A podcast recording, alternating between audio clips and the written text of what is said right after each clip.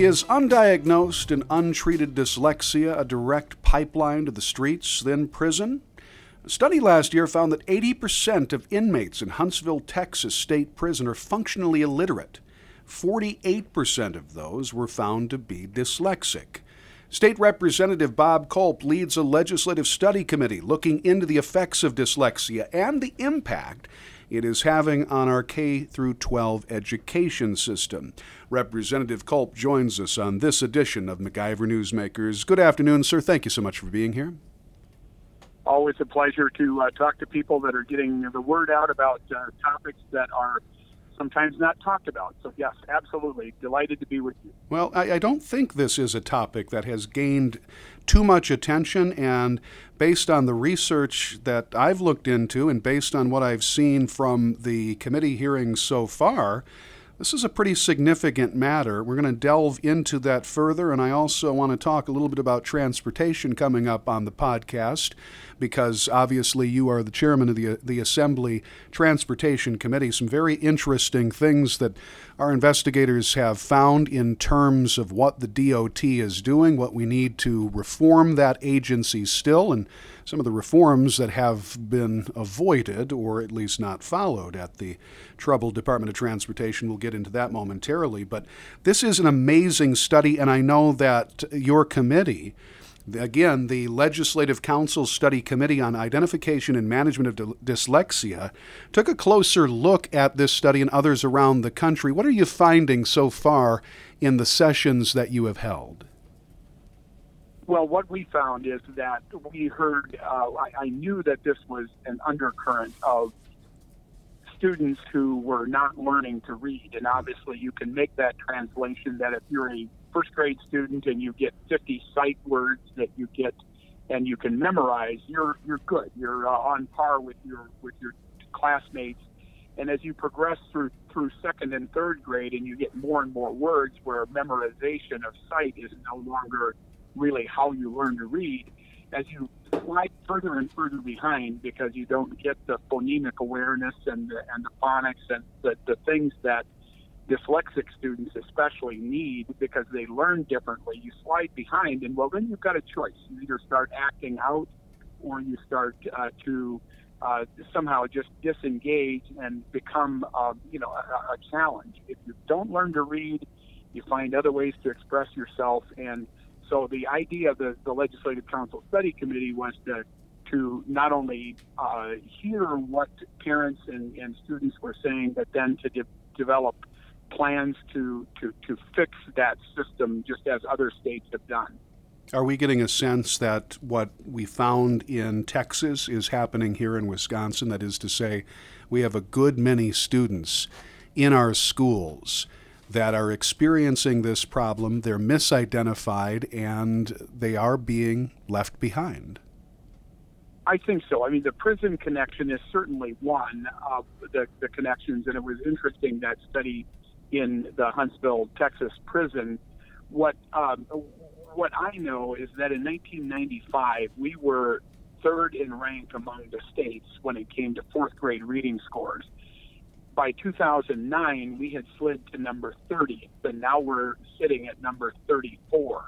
Our scores didn't decline, so the raw scores didn't decline, but other states started to say, hey, there's different ways and better ways to make sure that we're not leaving children behind in those early years.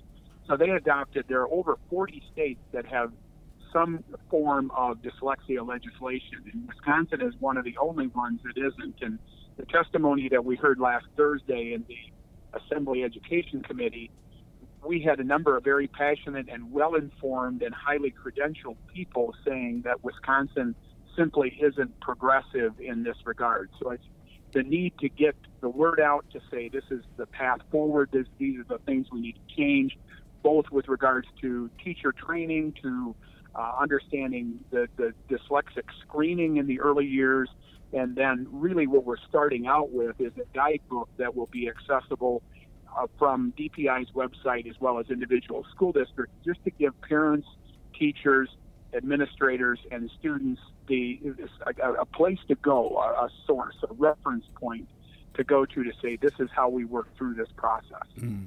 Representative Bob, Bob Kulp joining us in this edition of MacIver Newsmakers. Um, you know, there's there's certainly uh, a lot of folks who want to assign blame, what have you.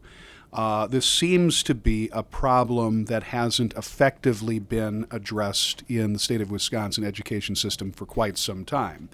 All of that said, could this have been recognized earlier by the Department of Public Instruction under then Superintendent, now Governor Tony Evers? And does this go back further into other uh, DPI, other uh, administrations of the Department of Public Instruction?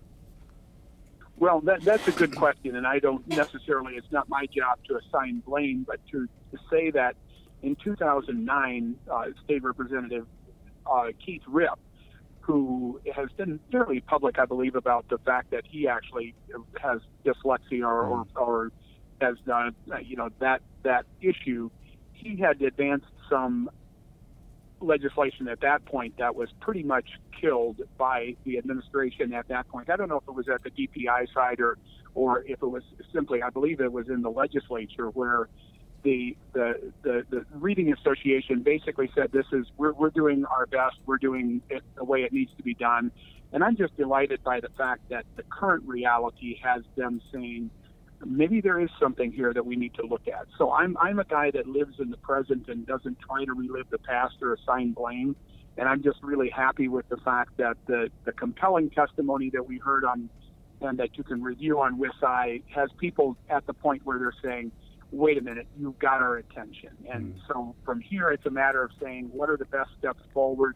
Let's bring everybody on board and, and understand that we are losing our way in Wisconsin and that it's going to affect not only the men- mental health angle, which we haven't talked about, because if you can't read, you think about how that depresses you and her testimony about that.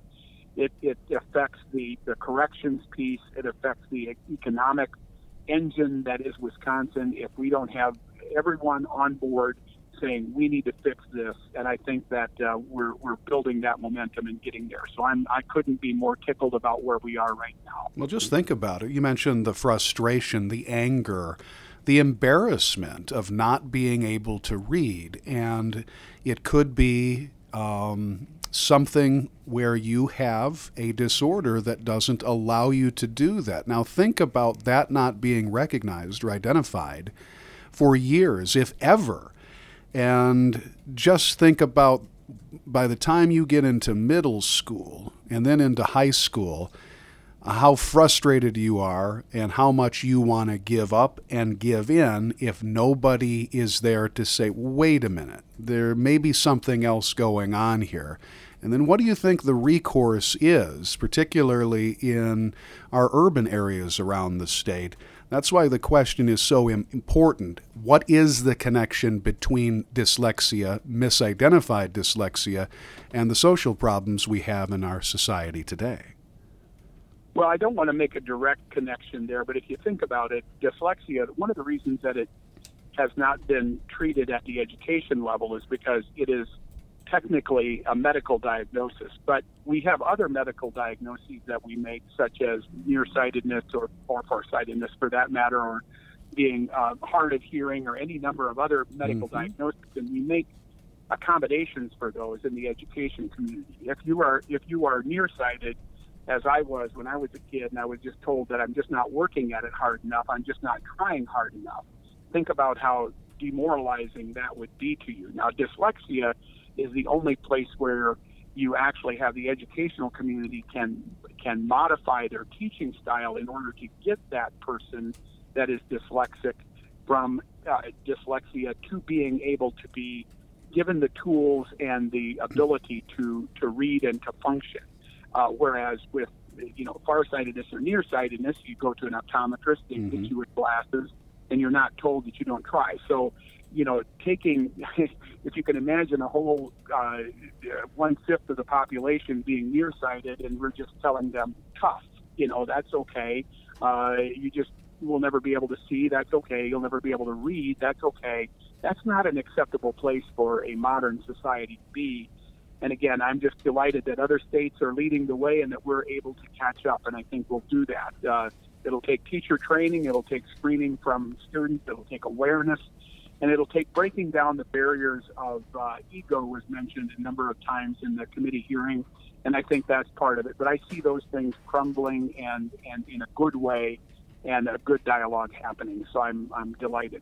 I think some folks in uh, my generation, people of a certain age, if you will, as we continue to grow a little longer in the tooth, might be somewhat surprised that misidentification and the failures built into all of this and not recognizing dyslexia still exists today.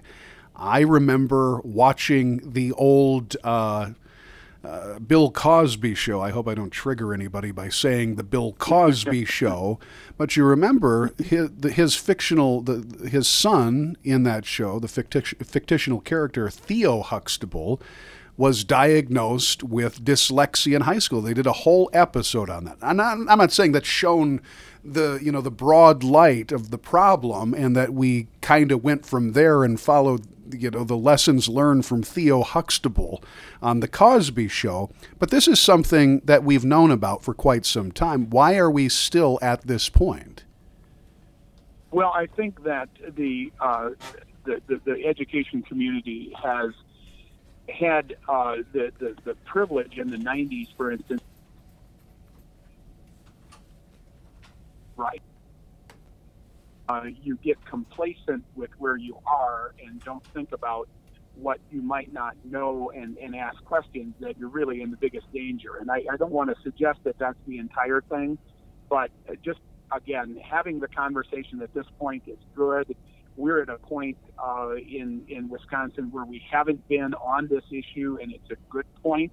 And so I'm I'm just saying, yeah, let's uh, let's let's take it from here and do everything we can to make sure that that second, third, fourth grade kid, and especially boys, are the ones who tend to act mm-hmm. out more than girls. Girls sure. have a different dynamic, and we heard that kind of testimony. Let's just get them all up to speed where they can read, where they can engage, where they can turn the economic uh, engine of the state. That's really not the more important thing. The more important thing where they can be uh, healthy mentally and where they can find fulfillment outside of acting up and acting out, that'll keep our prisons from being as full. So, again, uh, kind of repeating, but from a different angle. It's just, it's really, really critical, and that's why I'm pouring my heart and soul into it.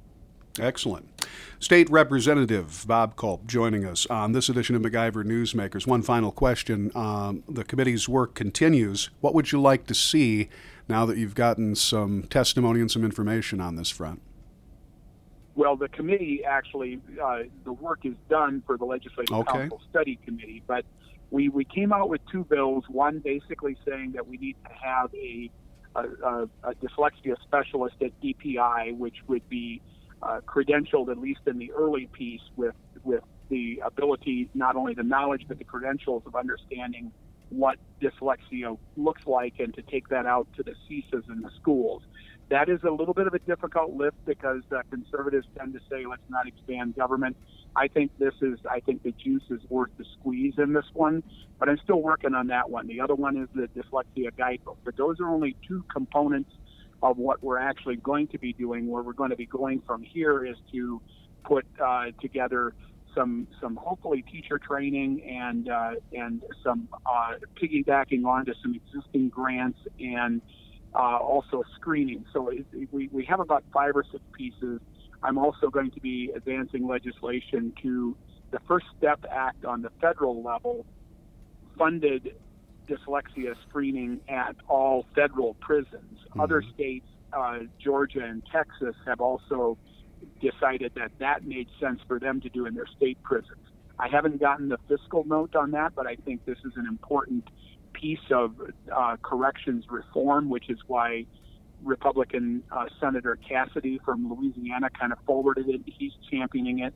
And on the state level, actually, there is a there uh, uh the, the state uh, congressman, Representative Mark uh, Pocan, is a part of a dyslexia group uh, on the federal level. So, again, just kind of trying to do. There's a whole lot of angles to this, and I'm trying to pursue as many of them as carefully and, and, and wisely as I can to make sure that uh, that we get the job done that we started out to do. But the Legislative Council Study Committee's formal work is done. Now we pick up that ball and, and, and put it into the assembly and into the Senate, hopefully on the governor's desk. Very good. So it, it sounds like there's some bipartisanship on this issue. There's some agreement, and there's some ways to put politics aside and move this issue forward. I'm I'm uh, hoping that that continues. Uh, the partisanship wasn't uh, what you would expect. It was actually with uh, the uh, the Dyslexia Association and the State Reading Association had different viewpoints it truly was a, a very uh, it was a difficult study committee to chair, and I was told by people at Legislative Council that it was actually one of the more difficult and contentious ones, and uh, for any number of reasons. But I think we're through that, we're beyond that, and we're moving ahead. So I hope it's bipartisan as it relates to Republican and Democrat, and we can get together and, and do some really good things for the people of Wisconsin. All right, very good. Let's turn our attention to transportation. A lot going on in this area, a lot going on, obviously, in the governor's budget. A couple of things I wanted to bring to your attention. First, uh, as the chairman of the Assembly Transportation uh, committee. Perhaps you already know these things. Uh, maybe um, you haven't seen the updated list, but um, Bill Osmulski of MacIver News Service has did has, has done a tracking of um, the number of one bid contracts that the DOT has let over the last several mm-hmm. months. We've tracked two dozen one bid contracts amounting to $97 million worth. Now, if I'm not mistaken, this was an area where we were supposed to see some reforms. We were supposed to see some competition infused in the process, and uh, we're obviously not seeing that uh, so far early on in the Evers administration. And, and that certainly is a concern. Sometimes, I mean, we had a one bid contract in Marshfield last year that was rejected because it was a one bid contract. And you know, I'm I'm uh, outside of the state assembly. I'm a building contractor, I work on buildings, mm-hmm. and uh, so for I, I get the the reason why sometimes there aren't multiple bids, but I'll, I'll really honestly need to. I haven't seen that study or that uh, expose. Really, will want to dig into that more deeply to to understand the dynamics behind it and the why behind it, because that is disconcerting. Is is, is it because the paperwork is too high, or is it because the demand of the uh, you know that that people have too much work and there's not the ability to do it? Is it because of the lack of shortage of workforce? Which on occasion in my industry we don't propose projects because of that. Mm-hmm. So you know, looking at what's behind the numbers will be telling, and then also weighing those over against what a, a two bid contract of a similar project would would sell for is uh, is also would be enlightening. So I, I would need to dig into that more before I could comment specifically about those numbers. Sure, understood. State Representative Bob Kulp joining us, also the uh, chairman of the Assembly Transportation Committee. I had an opportunity to talk to you uh, earlier this week about an interesting proposal. I think it's getting some more attention this week. Uh, it's State Representative Joe Sanfilippo. We talk about, you know, the public's uh, desire to uh, spend more money to fix the roads. That has been something that the governor campaigned on. Uh, and the polling shows that. But also, the polling shows that a majority of Wisconsinites don't want to use a higher gas tax to do that. Representative Sanfilippo has an idea that would effectively transfer a portion of the money, the sales tax, 5% sale tax uh, collected in the state of Wisconsin on automobiles and automobile related sales, into the transportation budget. It would be a committed source of funding, and uh, it would be a gradual increase to about half of that, raising about uh, north of a half billion dollars a year eventually. What do you think about that proposal? Does it have any chance as you move forward in finding ways to fund transportation? Well, as, as I mentioned to you yesterday, I think that it is uh, really always interesting to me and good how we have so many creative minds uh, in our caucus, especially, but uh, throughout the elected uh, government uh, uh, in in the state. And I think this is something that I want to take a closer look at, uh, of course, before I weigh in definitively. But any way to creatively get to the point where we fund what we need to do with regards to transportation and and do it without ruining anything else, which is something that the, a 15-year slide down of half of the uh, of the sales tax gathered. I think it, it does that. Uh, I, I saw the fiscal bureau memo. I haven't had a chance to dissect it in depth because the day just got away from me the last 24 hours. But certainly, we have some very creative minds, and I applaud uh, Representative Sanfilippo, who's who's got a great mind on his shoulders to uh, be able to put this together and to uh, to, to get a, a fiscal bureau memo. So I think it's a good start to having that discussion. I do think that in the in the you know my my position has historically been that 2006 revenues, which is what we're working on because it's not a percentage, it's a flat dollar amount per gallon. We have to at some point recognize that uh, money in 2000 or you, you can't buy in 2020 what you could in 2006 with the same dollars. But if there are creative ways to get there from here, I'm, I'm on board and I'll, I'll certainly want to take a look at it. Well, it looks like the Transportation Secretary designee, the governor, certainly are all in on an 8 cent uh, per gallon tax, uh, gas tax and indexing. How do you feel about that? How does your, your Assembly caucus feel about that? We're hearing more and more that maybe there is some common ground that the Assembly Republicans, at least, could reach with the governor on that front. Well, you know, I, I, I, would not want to speak for the caucus, and I'll preface that, and I'll mm-hmm. probably suffix it by saying I will not speak for the caucus. But sure. I do know that I've been consistent, and I've been quoted in the news sources uh, in central Wisconsin for the last five years, saying basically what I just did: that money you can't buy in 2020 or 2015 what you could in 2006. So I've been open to understanding that reality, providing we, of course, have you know the the, the areas of, of possible waste and uh, you know overspending and, and single bid contracts and the like taken care of. Um, I would say that uh, we probably have a a better environment at the state house to be able to grapple with this and to try to come up with some decent compromise this session than we have in the past. I'm I'm hopeful for that. Um, you know, we all like roads that are that are smooth and well cared for. And of course, everybody's standard varies a little bit on that we do have, I think, still some of the best roads in the world, and and, I've traveled a lot, so I, I do get around, and I question the um, the ranking among the states, whether that's real or supposed. But there's no question that we do need to make sure that we maintain what we have because it's an economic driver. It's very important to uh, to getting our goods and services to where they need to get to. So uh, that's I know that's a kind of a political non-answer, Matt, uh, but uh, that's what they pay us for down there sometimes. So. well, you've answered uh, all of the relatively easy questions. Now, are you ready for the five fast questions? Sir, we, this is one of our favorite segments, of course, in the MacIver News podcast. It's what we ask all of our newsmakers. Five questions that we often say you don't have to put a lot of thought in answering because we certainly didn't put a lot of thought into uh, creating them, okay? You've got me waiting on the edge of my seat. Well, we hear that a lot. Here we go. We'll have to make t shirts on this thing. Five fast questions. And question number one for State Representative Bob Kulp is if there were a draft for state lawmakers, which one would you pick last in the last round?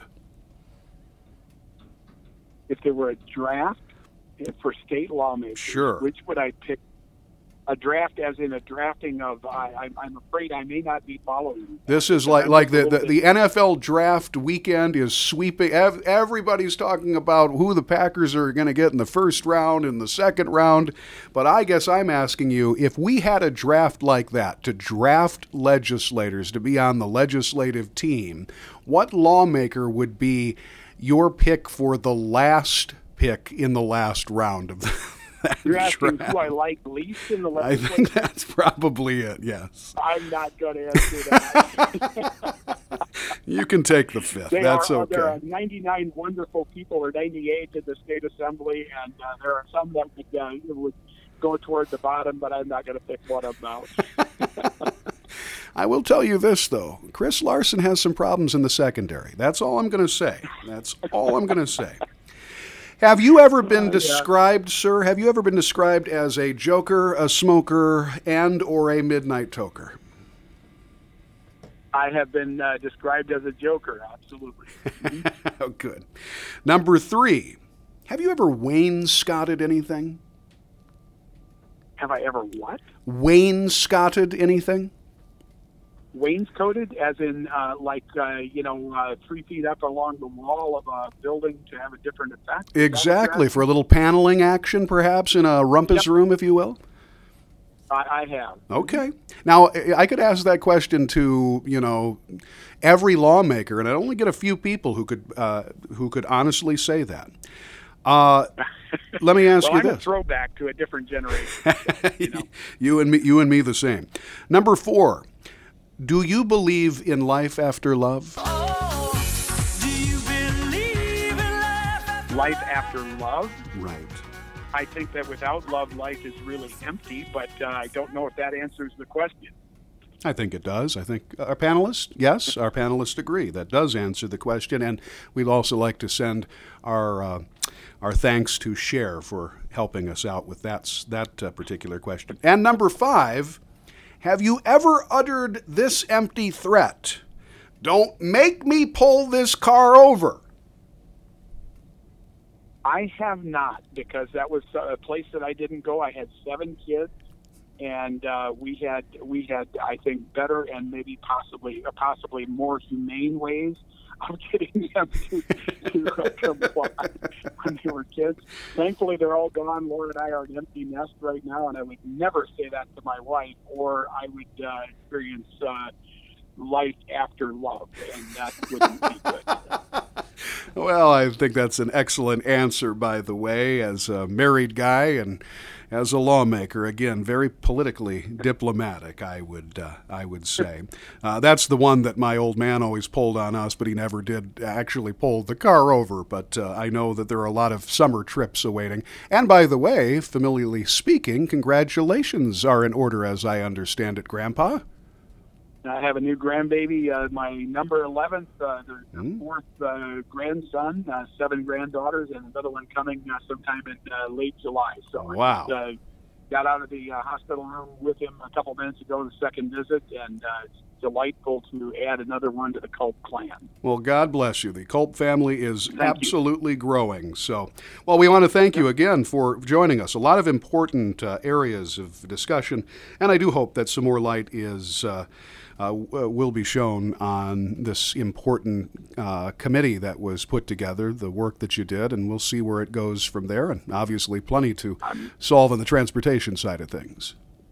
Looking forward to uh, continuing to engage, and I appreciate the time you took today. Mark. Absolutely. We'll have to have you back on real soon, if only to get you back to the five fast questions. You did a great job.